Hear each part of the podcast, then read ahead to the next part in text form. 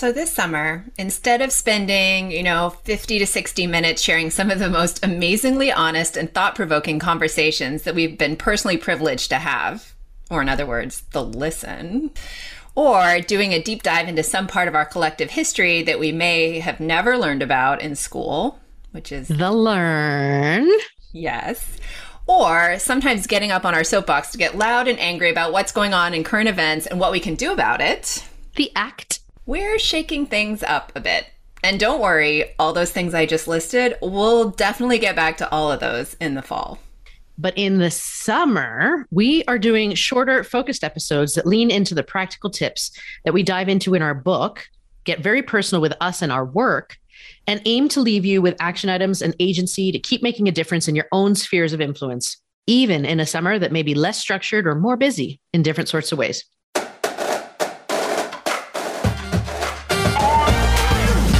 Welcome to the Dear White Women podcast. We're your biracial Japanese and white hosts, Sarah and Misasha. We've been best friends for 25 years, ever since we met as undergrads at Harvard. And now, Misasha, is a lawyer, is married to a black man, and has very mixed race boys the world sees as black. Me, Sarah, I'm a life coach, married to a white Canadian man, and have two white presenting girls. And together, we help white women use their privilege to uproot systemic racism without centering themselves in the process. So, we just mentioned being biracial in our introduction, and I think we do that every week. And the reason why we do that is because it's such a key part of who we are. And I would say that we often get asked about what that means to be biracial and how being biracial impacts not only what we do, but also how we approach our work. Yeah, it's something we get asked about a lot, right? We get asked what advice we would give to others who are similarly situated, or maybe they have biracial or multiracial children, because we've got a fair amount of lived experience in this area. And so today, to kick off our summer episodes, we are talking about being biracial through answering some questions that we have been asked in various spheres and getting introspective and personal in the process. Okay, so first question for you, Sarah. Yes. How has accepting both your Asian and white identities impacted your perspective of racism? And has that changed after having children? Go. Boom. All right, quickly. so, you all probably may, if you've listened to past episodes, may know my story. I've spent the first half of my life living under the roof of my Japanese immigrant mother and my white father. And then lived in Asia for a period of time, and then have spent the second half of my life married to a white guy after my dad, the white guy, died. So I'm married to a white guy, and I have lived in predominantly white states for the sort of last 15 or so years of my life. And so when the Atlanta shootings happened, and I got a phone call from a friend who was checking up on me because they saw me as an Asian woman, it really made my worlds collide. And I really feel like I started embracing both my Asian and white identities at the same time for the first time in a long while. I know that accepting it has definitely almost helped me readdress stuff that I think for a little while I had tried to hide from. And after having kids, how has that changed? You know, I think having the kids made me appreciate the hard work my mom put into making sure I spoke the language, knew the culture, did the things and that she provided us with the tools to teach our girls the same thing. You know, those beautiful Japanese Girl Days doll that we display every March 3rd or the weeks leading up to March 3rd. The gorgeous kimonos she's provided for my girls to take photos on that day, like making sure that they know some basic phrases. I think that has been really important to me. And I feel more complete and whole now that I've accepted both identities at the same time. How about you? Mm. And I don't know, are we answering all these questions, the two of us? Yes, we are. So, growing up, it was very clear to me, and I have to thank my parents for this, that I was both Japanese and white, and those two identities could exist at the same time. And you couldn't separate one out of me, right? And I think that's important to note because I think, and Sarah, I think you've had the same experience, right? Being biracial, people are trying to always put you in a box, right? You're either in the white box or you're in, you know, the Asian or sometimes more specifically Japanese box. And oftentimes being biracial, you don't fit neatly in that box, right? So you're not white enough, you're not Japanese enough, you're not Asian enough. And I think also having a Japanese last name, right, was a very clear sign to people that I was different, but they weren't sure how. So I think that my parents were very cognizant of that. And so it was very clear, you know, that we're Japanese and we lived in a Japanese household and we, you know, I obviously have a white mother, but the culture, learning the culture of where my father came from, where his whole family still lives, was very, very important. So that was something that I have carried my whole life. And it's something that I have passed on to my kids as well. And I think for my kids, right, having children impacted, you know, it changed my perception and perspective of racism in this country, right? Because you know, as Sarah, you mentioned in the intro, my boys are black, Japanese, and white, and the world sees them as black. And moving through life as a biracial Asian and white woman, yes. Have I experienced prejudice? Yes. But will I experience it on the same level as my boys? No. And so I think that it changed my perspective of how pervasive and really showed me how systemic racism is in our society and also what we all need to do to get really loud if we want to protect our kids. And I, I think that, you know, being a mother, as we've discussed a bunch of times, changes you in so many different ways. And so they are still my why. Like, why, even when I'm tired, I still am going to get loud because I want them to know that I fought for them and that I will fight for them until I can't fight any longer. Yeah, I love that you know, you just mentioned your parents. Growing up, did your parents have explicit conversations with you about your biracial identity? I mean, I know you mentioned they you were very clear you were Japanese and white. And so I'm curious about those conversations. And did that experience impact how you talk to your own boys now about their racial identities? Yes. yeah. Short answer is yes. They did a lot. You know, I, I spent Saturdays in ballet class, and then I would spend Saturdays in Little Tokyo with my father, going to the Japanese grocery store, going and sort of spending this time in Japanese culture. And I grew up in Los Angeles, right? So it's a mix of immigrant Japanese culture and Japanese American culture, especially, you know, reflected after the incarceration camps and how that shows up in our society today but yeah, it was very clear that I was biracial and that I should be very proud of being biracial. And yeah, things like the census that make you mark other and make you feel like you're other are terrible. And my parents were very open with that and said that you aren't other, right? You are you and you are special and your name has meaning in Japanese and you should be proud of that. And even, you know, I remember I was thinking about this this morning because I remember in fourth grade, like we started talking about US, like more recent US history, and it was World War II. And I remember some kid making some comment about like how my family attacked the US. And I'm like, I don't even understand how to process this comment because I am American. Like, I don't, you know, and that was like a very othering moment. And I think my parents were very aware that these moments were going to happen. And so they needed to talk about it and not shy away from it, right? Because I think they could have. I think we could have just never talked about it. I mean, as odd as that sounds, it's possible. How about you? You're making me think with this question. because I don't know that we did. And I'm really curious if my brothers hear this episode ever, if they have like now I, yeah, I want feedback. Yeah, like I'm curious because I do remember times like, you know, I really wanted to go. We grew up by the water and I really wanted to, now that I could drive, I was like, I want to go drive the car down to the water and watch the sunset. And that sounds so poetic. Look at you. Oh, I look at, see, I was deep. I was deep from the young age. I really wanted to go do that. And I was told, no, you're a girl. You're not allowed to go out at this time by yourself. And I remember railing against that. I really didn't like it. And my father was like, it is very clear that this is your mother's culture as well. And this is expectation that, like, this is what she expects in order to keep you safe. And you will honor that. This is the culture that she grew up in, and you will not do that. And I think that sort of, I came up against those boundaries, but it was more because I was trying to be like myself and in that sense American, right? Because I was raised in America but I kept coming up against these boundaries that my other American friends didn't necessarily have.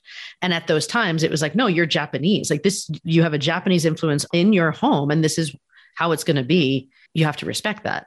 But I don't think it was this explicit, like, this is what it means to be biracial, because it was more like you have this opportunity to just go meet all sorts of people because you're in America now, was more like my mom's perspective. So don't just hang out with the Asian people, hang out with everybody. Like, and I think it was you know, I think there was concern that because of the nebulous ethnicity, and there were not many mixed race Japanese and white people where I grew up yet, right? Now I feel like the kids' generation is a whole different scenario, but we would get mistaken for Hispanic people. It would depend on what we're wearing and when we were and all that sort of stuff. But there was a lot of more like nebulous stuff. And again, I think there was a, an element of just be safe all the time.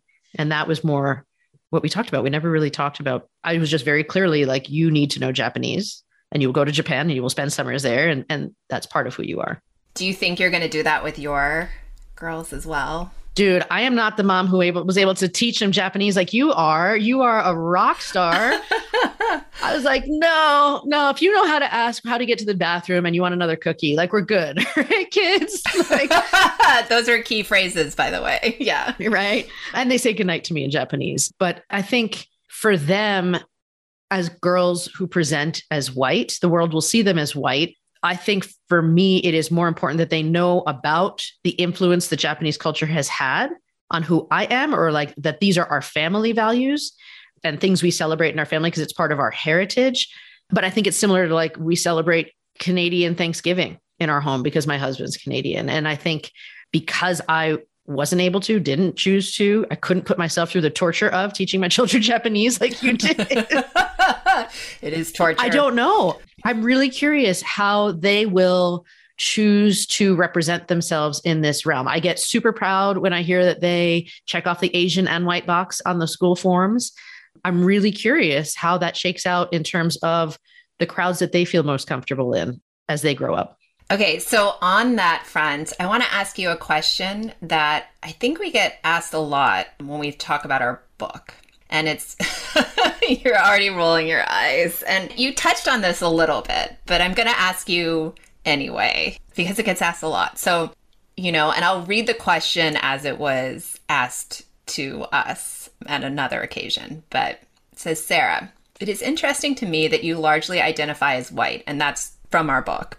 Because most of the time, I feel like people identify with being not white if they are mixed or biracial when and why, if you did it all, switch your thinking. And there was a part two to this, which is has helping Misasha fight for the safety of her children pushed you to start waving your Japanese flag again. And now I have this image of you like literally waving the flag, which would be amazing, by the way. But yeah, so I know you talked a little bit about that turning point for you, but I'm curious because when we wrote the book, we talked about this too. And so Yes. So first, I can't get over the image. When I grew up, I had one of those little flags that are like, you know, that you wave at a parade. And it was a two flag holder. So I always had an American and a Japanese flag on my desk. I have tiny Japanese flag, like an American flag too. Yep. Okay. I'm with you. I'm like, okay, I need to expand my home decor here. And I'm going to put that on my desk when I find out where to buy that next.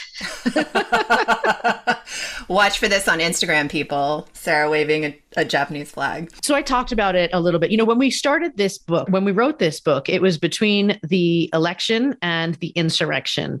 And it was before the shootings in Atlanta. And at that point, I had spent the so my dad died when I was 26. He was the white parent of mine. And at that point, I had come back from living in Asia. I had already met my husband, who is a white Canadian man. And we, like I said, we moved to Arizona and Colorado, right? After having lived in major urban centers around the world, basically for the rest of like my previous life. And I do wonder what a psychologist would say about this. Anyone want to participate in some psychoanalysis? We can have that conversation separately. But I do wonder if having been heavily identifying as Asian for the first half of my life, this second part, after the devastating loss of my dad, if I'm honest, that rocked me to my core and then living with a white man and living in a place where my identity was not reflected around me, right? I was very much in very white communities for a very long time. If I started just diving into what it felt like potentially be be white, what would it be like if I was white? You know, and I dove into my white identity for that second half. And I think that's why I say I largely identified as white because I could get away with being white. I didn't have to indulge my Japanese identity except for ways that it was like very deeply in my values or the ways that we chose to with celebrations and ceremonies for my kids. But that shooting, when, you know, Misasha, you and I've talked a lot about the fears we've had for our parents since the pandemic started, when people really used the power of words to target Asian Americans in this country. And I was terrified for my mom that she would just get jumped or hurt in New York for being Asian. And that fear still lives today for what it's worth. I think that anti Asian hate has not gone away in this country. No, despite what like a third of Americans think, apparently. Yeah. Americans believe. Yeah. But it really was like this wake up call or this reminder to, to come back to my full self. And I really felt like, ah, now I understand more about myself. Like I got to really dive deep into each of these identities separately for so long that I think this is perhaps, like I said, even in my home, we never talked about being biracial. It was just that I was Japanese. I had to understand my Japanese culture. So I feel like it's almost in the last year and or two that I have been allowed to really or given myself permission to really embrace my entire identity. And so I think, as with any piece of work any person puts out there, there should always be an asterisk of subject to change as I grow, as I learn and I grow. Right. And so, yes, at that time when we wrote it, I was very heavily in the white community now I'm learning so much more about myself as a complete sort of biracial person as we changed our languaging from I am half white, half Japanese to I am biracial, Japanese, and white. All of these things have mattered to me in fleshing it out. And I mean, helping you fight for the safety of your children. That's, I mean, I love you. Like, I'm going to do what I can. Right. Oh my God, I'm emotional. I wasn't even trying this time. Like, why am I crying? We're recording a podcast. No.